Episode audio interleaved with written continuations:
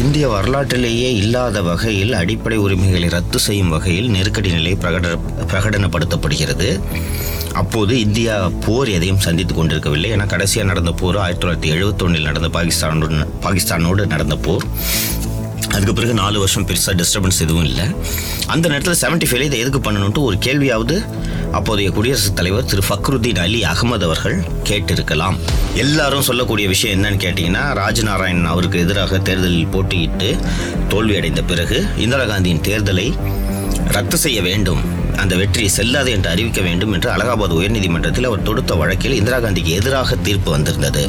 அதனால் தான் இந்திரா காந்தி இந்த முடிவை எடுத்தார் என்றெல்லாம் அவர்கள் சொல்கிறார்கள்.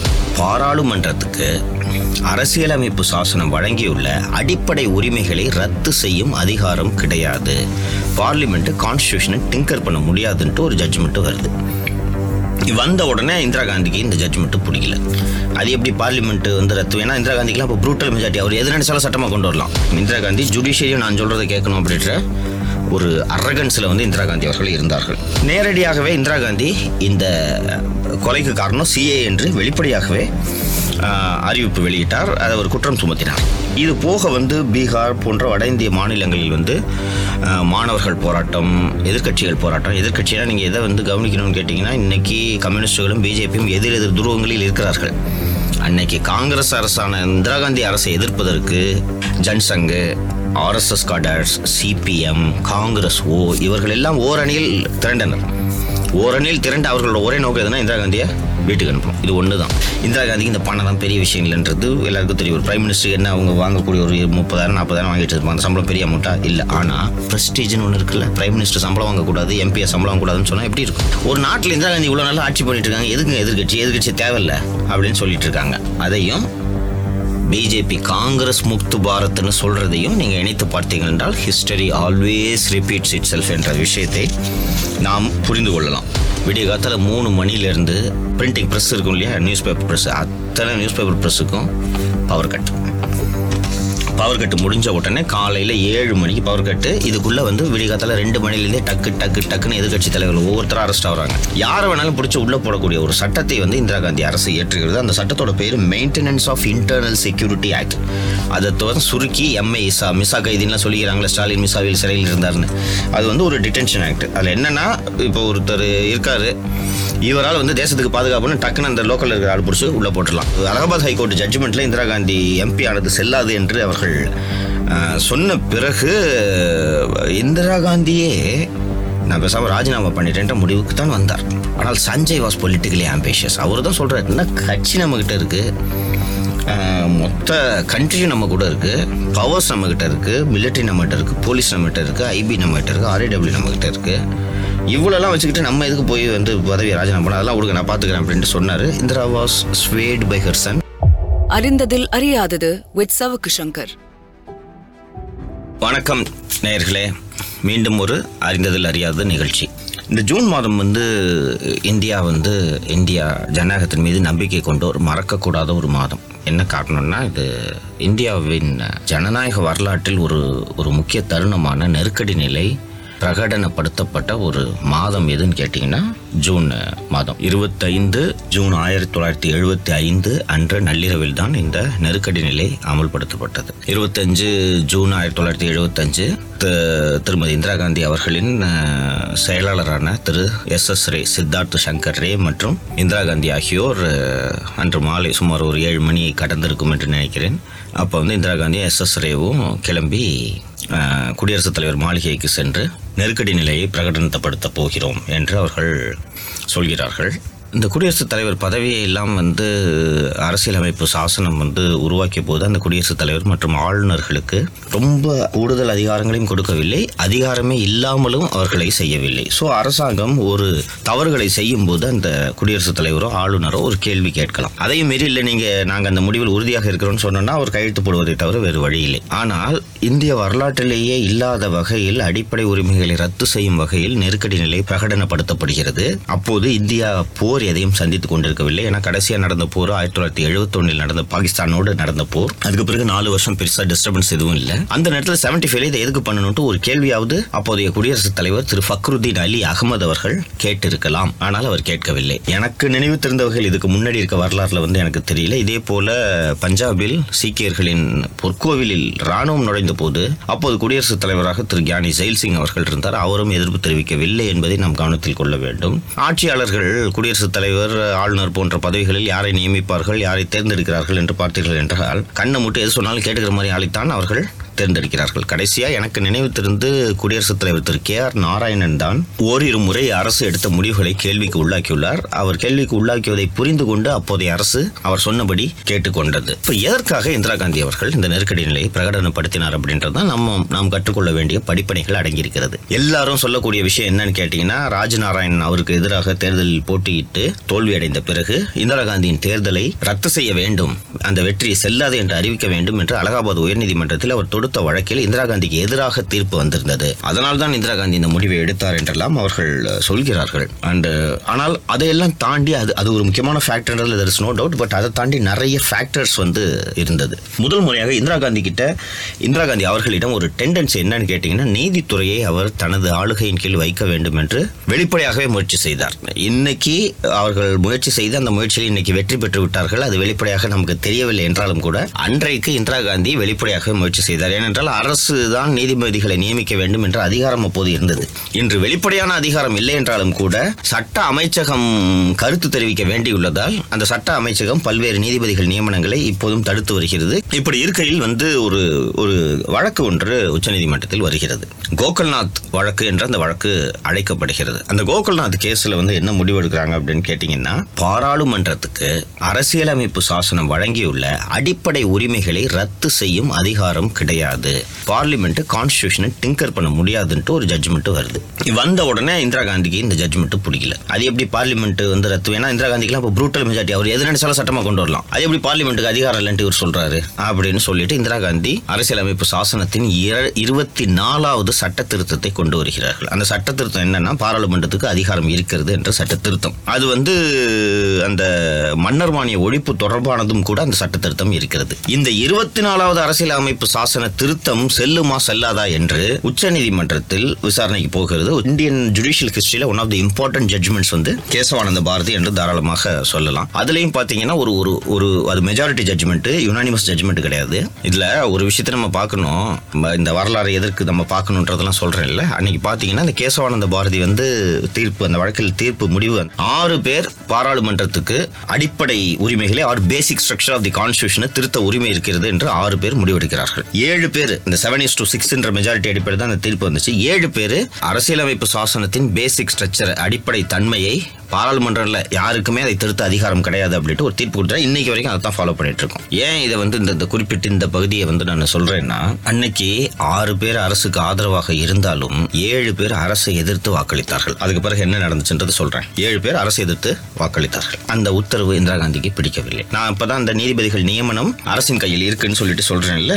அண்ட் அப்போ அடுத்து தலைமை நீதிபதி ஆக வேண்டிய நீதிபதிகள் என்று அந்த சீனியாரிட்டி அடிப்படையில் யார் இருக்கிறார்கள் என்று கேட்டால் J M Shelat and K S Hegde ஆகிய இரு நீதிபதிகளில் ஒருவர் தான் இந்தியாவின் தலைமை நீதிபதியாக வந்திருக்க வேண்டும். ஆனால் இந்த மைனாரிட்டி ஜட்ஜ்மெண்ட் கொடுத்தாங்கல்ல இந்த பேசிக் ஸ்ட்ரக்சரை மாத்துறதுக்கு கவர்மெண்ட் பார்லிமெண்ட்டுக்கு பவர்ஸ் இருக்குன்னு கொடுத்தாங்கல்ல அந்த ஆறு நீதிபதிகளில் மூத்தவர் யார் என்று பார்த்து அவரை இந்த ரெண்டு பேரையும் சூப்பர் சீட் பண்ணிட்டு இந்திரா காந்தி அப்பாயிண்ட் பண்றாங்க. அந்த ஜட்ஜோட பேர் ஏ என் ரே. அவர் வந்து அவரை விட சீனியர்ஸான J M Shelat K S Hegde ஆகிய ரெண்டு பேரெல்லாம் ஓவர் லுக் பண்ணிட்டு அவர் வந்து தலைமை நீதிபதியாக இந்திரா காந்தியால் நியமிக்கப்படுகிறார். இதெல்லாம் இண்டிகேஷன் இந்திரா காந்தி ஜுடிஷியரியும் நான் சொல்றதை கேட்கணும் அப்படின்ற ஒரு அரகன்ஸ்ல வந்து இந்திரா காந்தி அவர்கள் இருந்தார்கள். இது இது ஒரு போர்ஷன் சொன்னேன்னா இது போக வந்து குஜராத்தில் நவநிர்மாண் மூவ்மெண்ட் என்ற ஒரு இயக்கம் எதிர்க்கட்சியினரால் தொடங்கப்படுகிறது.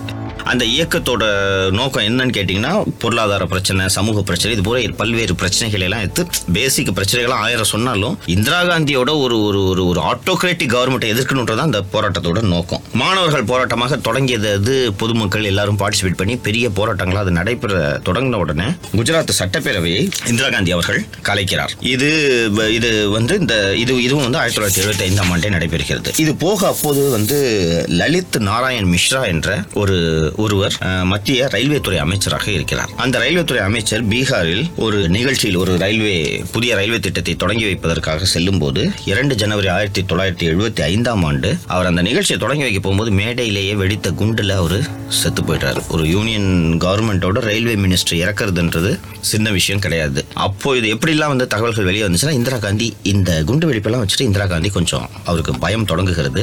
அந்த நேரத்தில் நாம இந்தியா வந்து யுஎஸ்எஸ்ஆர் என்கிற சோவியத் யூனியனோட நெருக்கமான உறவில் இருந்து கொண்டிருக்கிறோம். சிஏஏ உள்ள பூந்து ஏன்னா அவங்களுக்கு அவங்களுக்கும் சிஏ சிஏஏ அண்ட் யுஎஸ்எஸ்ஆருக்கு இடையே யுஎஸ்ஏ அண்ட் யுஎஸ்எஸ்ஆருக்கு இடையே நடந்த இந்த பனிப்போர்ன்றது it is well documented history so India close to யுஎஸ்எஸ்ஆர்னா USA உள்ள பூந்து சபாட்டாச் பண்ணுறதுக்கு பார்ப்பாங்க. நேரடியாகவே இந்திரா காந்தி இந்த கொலைக்கு காரணம் சிஏ என்று வெளிப்படையாகவே uh, அறிவிப்பு வெளியிட்டார். அதை ஒரு குற்றம் சுமத்தினார். இது போக வந்து பீகார் போன்ற வட இந்திய மாநிலங்களில் வந்து மாணவர்கள் போராட்டம் எதிர்க்கட்சிகள் போராட்டம் எதிர்க்கட்சினா நீங்க எதை வந்து கவனிக்கணும்னு கேட்டீங்கன்னா இன்னைக்கு கம்யூனிஸ்டுகளும் பிஜேபியும் எதிர் எதிர் துருவங்களில் இருக்கிறார்கள். அன்னைக்கு காங்கிரஸ் அரசான இந்திரா காந்தி அரசை எதிர்ப்பதற்கு பிஜேபி பிஜேபி அப்போது ஜன்சங் என்று இருந்தது நினைவு- நினைவு. ஜன்சங்ல அப்ப பிஜேபி மாறிட்டாங்களா இல்லைன்றது எக்ஸாக்ட் எனக்கு தெரியல. Jan Sangh RSS cadres CPM Congress O இவர்கள் எல்லாம் ஓரணியில் திரண்டனர். ஓரணியில் திரண்டு அவர்களோட ஒரே நோக்கம் எதுனா இந்திரா காந்தியை வீட்டுக்கு அனுப்பணும். இது ஒண்ணுதான். இன்னைக்கு எதிர்க்கட்சிகள் இது போல் ஓரணியில் திரள முடியாததன் காரணமாகத்தான் பிஜேபி வீழ்த்த முடியவில்லை என்பதை நாம் மறந்துவிடக்கூடாது.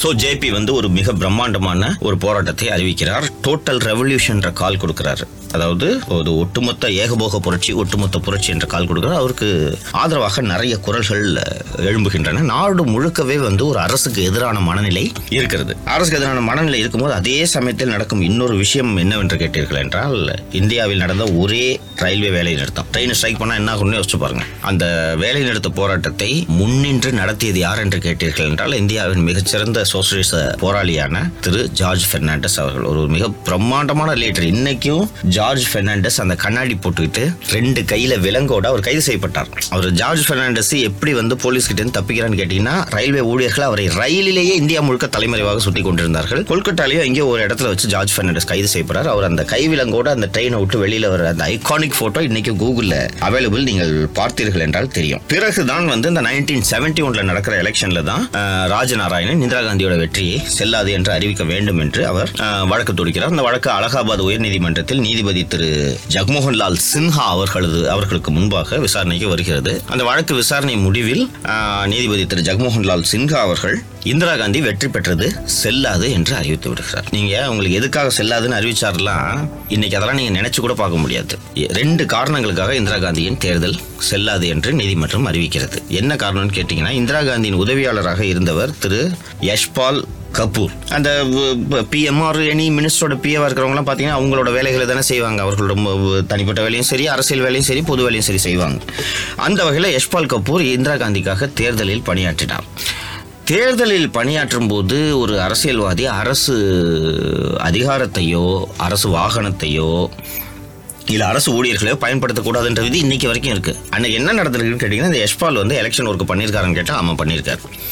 அவர் பண்ண அந்த எலெக்ஷன் ஒர்க்கு கமெண்ட்ஸ் பண்ணி ஏழு நாள் கழித்து தான் அவர் தனது அரசு ஊழியர் என்ற பதவியை ராஜினாமா செய்கிறார். இவ்வளோதான் அந்த எலெக்ஷன் ஒர்க் அவர் கேம்பெயின்காக எலெக்ஷன் ஒர்க் தொடங்கும் போது யஷ்பால் கபூர் வாச கவர்மெண்ட் ஸ்டூடெண்ட் இது ஒண்ணா. ரெண்டாவது வந்து இந்திரா காந்திக்கு அலகாபாத்தில் அந்த பிரச்சார சமயத்தில் பொதுக்கூட்ட மேடைகள் அமைக்கப்படுகின்றன. அந்த மேடைகளை வந்து கவர்மெண்ட் பிடபிள்யூடி ஸ்டாஃபை வச்சு அந்த மேடை போட்டுறாங்க. இந்த ரெண்டு காரணத்துக்காக இந்திரா காந்தியின் தேர்தல் செல்லாது என்று நீதிமன்றம் அறிவித்து விடுகிறது. பார்த்த உடனே அந்த ஜட்ஜி வந்து twenty four June nineteen seventy five அன்னைக்கு இந்திரா காந்தி அவர்கள் தேர்தலில் வெற்றி பெற்றது செல்லாது என்று அறிவிக்கப்படுகிறது. அதற்கு மறுநாள் தான் எமர்ஜென்சி அறிவிப்பு வெளியாகிறது. அன்னைக்கு இந்த ஜட்ஜ்மெண்ட் வந்தவுடன் இந்திரா காந்தி உடனடியாக அப்போ கோடை விடுமுறைக்காக நீதிமன்றம் மூடி இருக்கிறது இந்திரா காந்தி உடனடியாக அந்த கோடை விடுமுறை கால நீதிபதி இருப்பாங்களா வெக்கேஷன் ஜட்ஜ் அவங்க கிட்ட இந்திரா காந்தி உடனடியாக அவர்களை அணுகுகிறார். அணுகுன உடனே அந்த நீதிபதிகள் வந்து தங்கள் அதாவது நீதிபதி திரு வி ஆர் கிருஷ்ணயர் அவர்கள் வி ஆர் கிருஷ்ணயர் அவர்கள் என்ன செய்கிறார்னா இந்திரா காந்தியை வெற்றி பெற்றது செல்லாது என்று அறிவித்த அந்த தீர்ப்புக்கு தடை விதித்து விடுகிறார். அன்னைக்கு ஜட்ஜஸ்லாம் எப்படி இருக்காங்க பாருங்க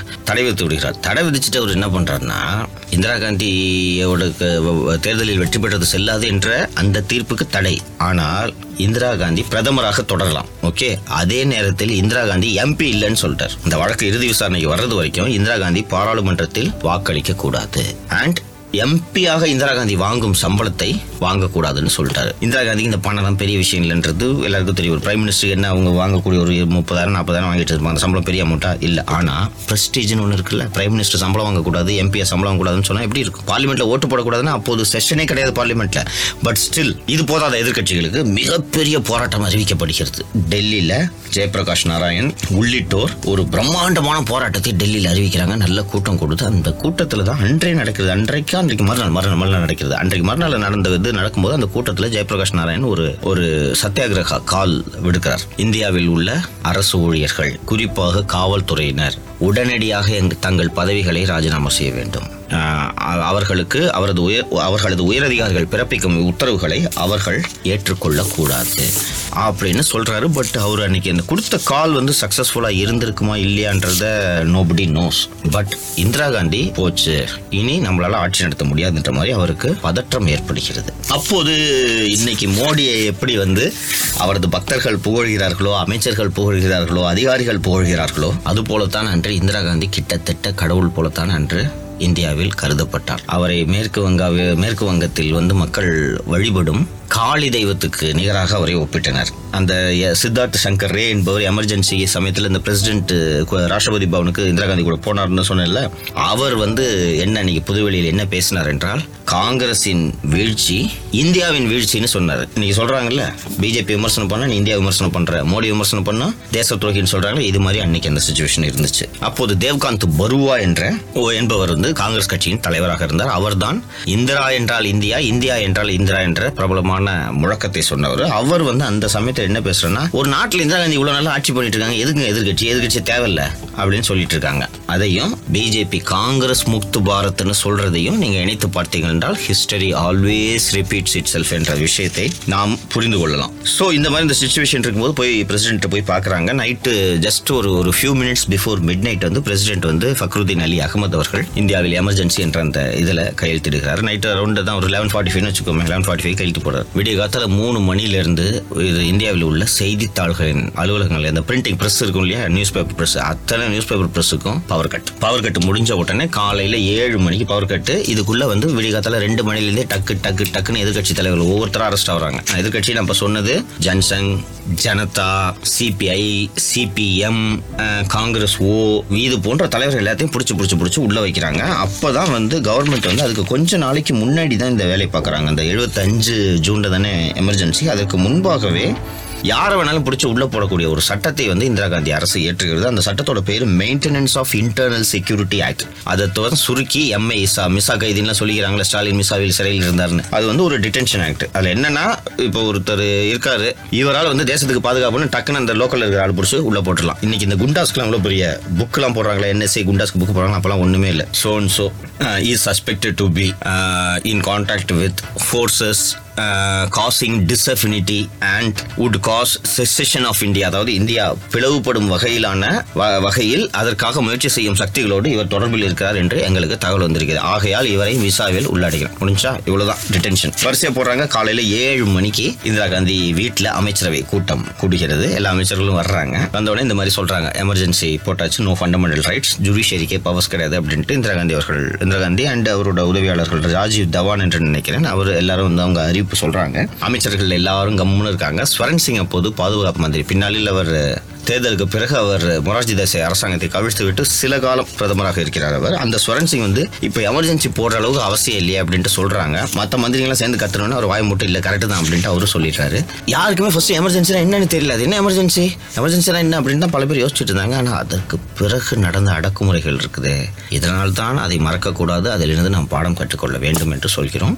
இந்திரா காந்தி ஏன் இந்த எமர்ஜென்சியில் முடிவுக்கு வந்தார்கள்ன்றதுக்கு இப்போ நான் அந்த சொன்னது this is the background and அந்த செவன்டி அந்த ஒரு அலகாபாத் ஹைகோர்ட் ஜட்ஜ்மெண்ட்ல இந்திரா காந்தி எம்பி ஆனது செல்லாது என்று அவர்கள் சொன்ன பிறகு இந்திரா காந்தியே நான் பேசாம ராஜினாமா பண்ணிட்டேன்ற முடிவுக்கு தான் வந்தார். இந்திரா காந்தி நம்ம ராஜினாமா பண்ணிடுங்க விடுங்க முடிஞ்சு போச்சுன்ற முடிவுக்கு வந்தபோது அவரது மகன் திரு சஞ்சய் காந்தி மற்றும் ராஜீவ் காந்தி. நம்மதுக்கு ரிசைன் பண்ணோம் அப்படின்னாரு. ராஜீவ் அப்போ வந்து பைலட்டாக இருக்க அவருக்கு பெரிய அளவில் அரசியல் அவரும் கிடையாது. ஆனால் சஞ்சய் வாஸ் பொலிட்டிக்கலி ஆம்பிஷியஸ் அவர் தான் சொல்றாரு என்ன கட்சி நம்ம கிட்ட இருக்கு மொத்த கண்ட்ரியும் நம்ம கூட இருக்கு. பவர்ஸ் நம்ம கிட்ட இருக்கு. மிலிட்டரி நம்ம கிட்ட இருக்கு. போலீஸ் நம்ம கிட்ட இருக்கு. ஐபி நம்ம கிட்ட இருக்கு. ஆர்ஏடபிள்யூ நம்ம கிட்ட இருக்கு.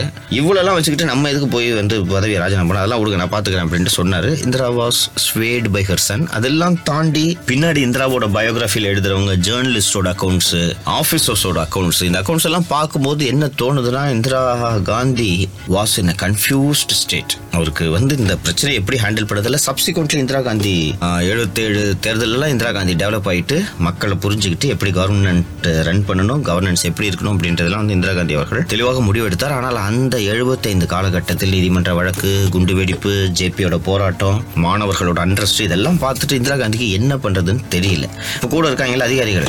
அவங்க இந்த இப்போ இன்னைக்கு மோடி சொல்றாங்கல்ல மோடி தான்ட்டு இது மாதிரி அன்னைக்கும் கூட இருந்திருப்பாங்களே அவங்க சொல்றாங்க. ஆமாம்மா டிக்ளேர் பண்ணிடலாமா எதுக்குமா இவங்களுக்குலாம் ஃபண்டமெண்டல் ரைட்ஸ் ஜட்ஜ் எதிர்த்து பேசுறாரு ஜட்ஜை பிடிச்சி உள்ள போடலாமான்ட்டு ஐடியா கொடுத்துருப்பாங்க. She fell for it and mark her name in the dark pages of history அப்படின்ட்டு தான் நான் பார்க்கணும். அது அன்று அன்று அந்த நெருக்கடி நிலையிலிருந்து நாம் உரிய பாடங்களை கற்றுக்கொள்ளவில்லை என்பதோடு அந்த நெருக்கடி நிலை காலகட்டத்தில் கைது சித்திரவதைகள் அண்டு uh, இதையெல்லாம் அனுபவித்த கட்சி எது அப்படின்ட்டு கேட்டிங்கன்னா பிஜேபி ஆர்எஸ்எஸ் அமைப்புகளும் இந்த சிக்கல்களை எல்லாம் சந்தித்தன. இன்று இந்திரா காந்தி செய்ததை விட மிக மோசமான தவறுகளை அதே தவறுகளை இவர்கள் செய்து கொண்டிருக்கிறார்கள்.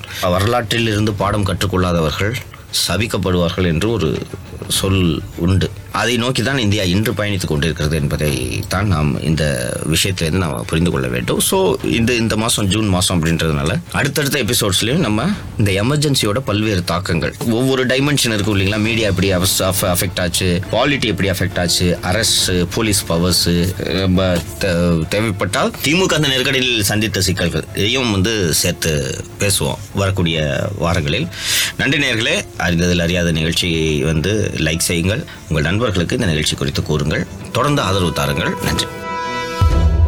சவுக்கு சங்கரின் அறிந்ததில் அறியாதது.